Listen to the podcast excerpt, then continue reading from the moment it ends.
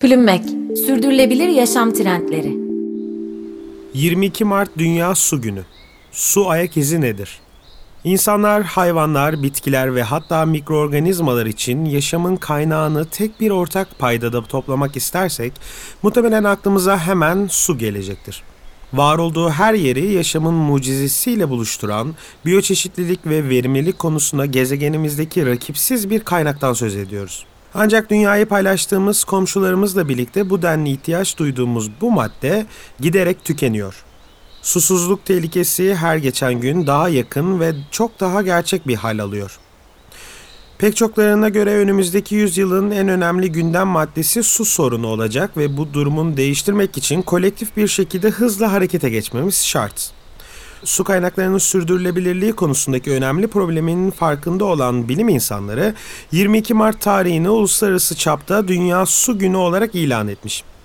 İlk olarak 1993 yılında Birleşmiş Milletler Çevre ve Kalkınma Konferansı sırasında dile getirilen Dünya Su Günü, o tarihten bu yana su kıtlığı problemine ve temiz suya erişim sorunlarına dikkat çekmek amacıyla kutlanıyor. O halde gelin 22 Mart Dünya Su Günü'nde biz de yaklaşan susuzluk krizini derinlemesine inceleyelim ve su tüketimini dengelemek konusunda anahtar rol oynayan su ayak izi kavramına yakından bakalım.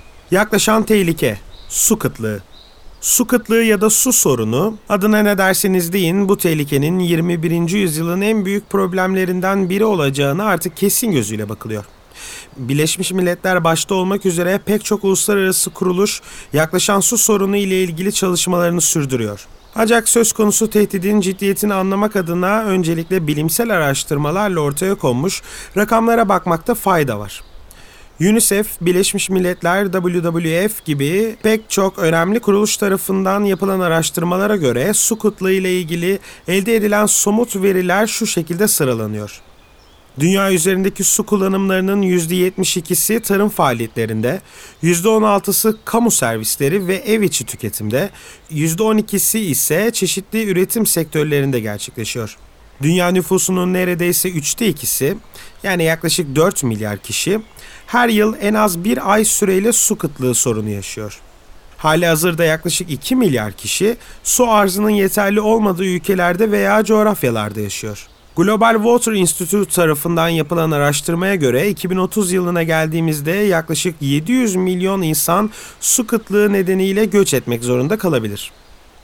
Yapılan araştırmalara göre 2040 yılına ulaştığımızda her 4 çocuktan birinin yüksek derecede su kıtlığı yaşayan bölgelerde yaşayacağı öngörülüyor. Su kıtlığının nedenleri Hali hazırda elimizde mevcut olan veriler ve uluslararası kuruluşlar tarafından hazırlanan projeksiyonlar en önemli doğal kaynaklarımızdan biri olan su tüketimi konusunda hızlı harekete geçmemiz gerektiğini açıkça gösteriyor. Ancak sorunun çözümüne ulaşabilmek için öncelikle problemin nedenlerini tespit edebilmek ve bu nedenleri ortadan kaldırmaya odaklanmak gerekli. WWF tarafından yapılan araştırmaya göre su kıtlığının nedenleri dört ana başlıkta toplanıyor. Su kirliliği, Gezegenimiz aslında su kaynağı açısından son derece cömert. Dünyanın yaklaşık %71'i sularla kaplı ve pek çok farklı türde su kaynağına sahibiz. Ancak mevcut tüketim alışkanlıklarımız bu su kaynaklarının hızlı tükenmesine ya da kullanılamaz hale gelmesine neden oluyor. Yakın gelecekte bizleri bekleyen su kıtlığının en önemli nedenlerinden biri olarak gösterilen su kirliliği, özellikle tarımsal faaliyetler sonucunda ortaya çıkan pestisitler ve endüstriyel bölgelerdeki atıklardan kaynaklanıyor. Zehirli ve kimyasal atıkların çeşitli yollarla yeraltı sularına karışması, elimizdeki mevcut kaynakların hızla azalmasına neden olduğu için son derece tehlikeli. Tarım faaliyetleri Tarım su kullanımı konusunda %70 gibi bir oranla açık ara lider konumda. Ancak ne yazık ki tarım faaliyetleri sırasında tüketilen suyun verimli kullanılamıyor olması su kıtlığına neden olan faktörler arasında yer alıyor. Yapılan araştırmalara göre tarımda kullanılan tatlı suyun yaklaşık %60'ı israf ediliyor.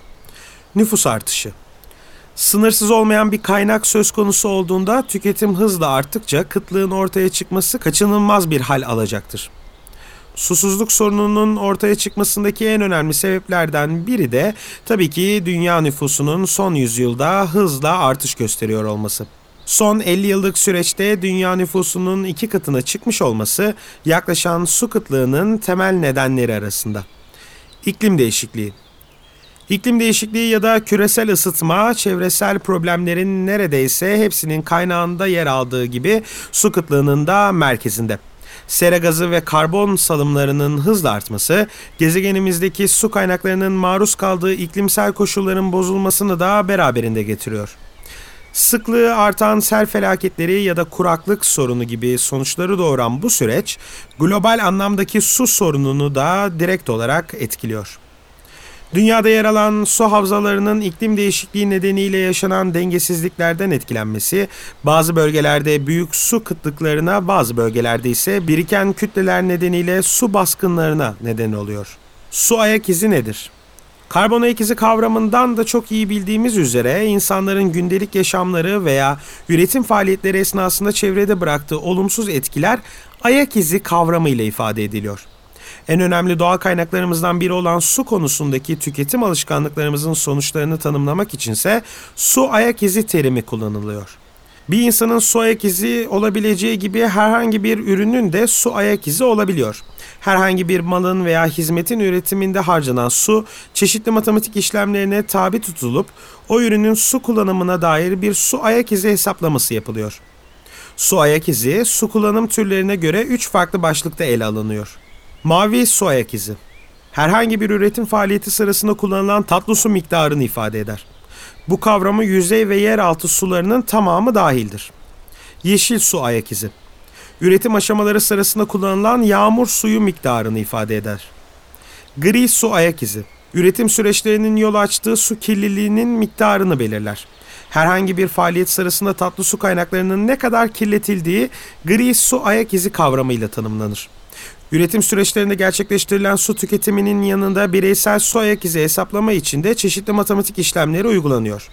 Çevre kuruluşlarının hazırladığı su ayak izi hesaplama robotları evsel kullanımda ne kadar su tükettiğinizi ve doğaya bu anlamda nasıl bir etki bıraktığınızı görebilmenizi sağlıyor.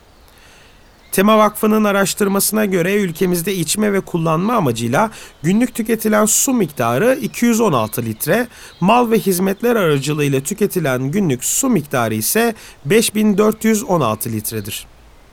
Su ayak izi nasıl azaltılır? Su tüketimi çok geniş kapsamlı ele alınması gereken bir konu.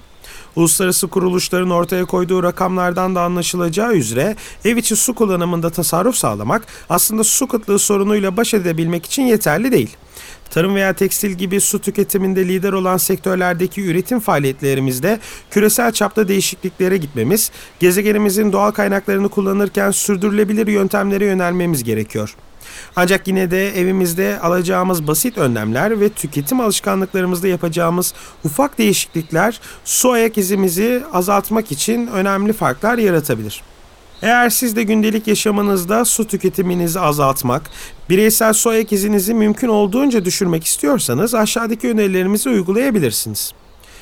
Diş fırçalarken ya da ellerinizi yıkarken suyu kullanmadığınız anlarda musluğu kapatmaya özen gösterebilirsiniz su tasarrufu sağlayan sifonları tercih edebilirsiniz. Duş alma rutinlerinizi yeniden düzenleyebilir ve suyu kullanmadığınız anlarda kapatabilirsiniz.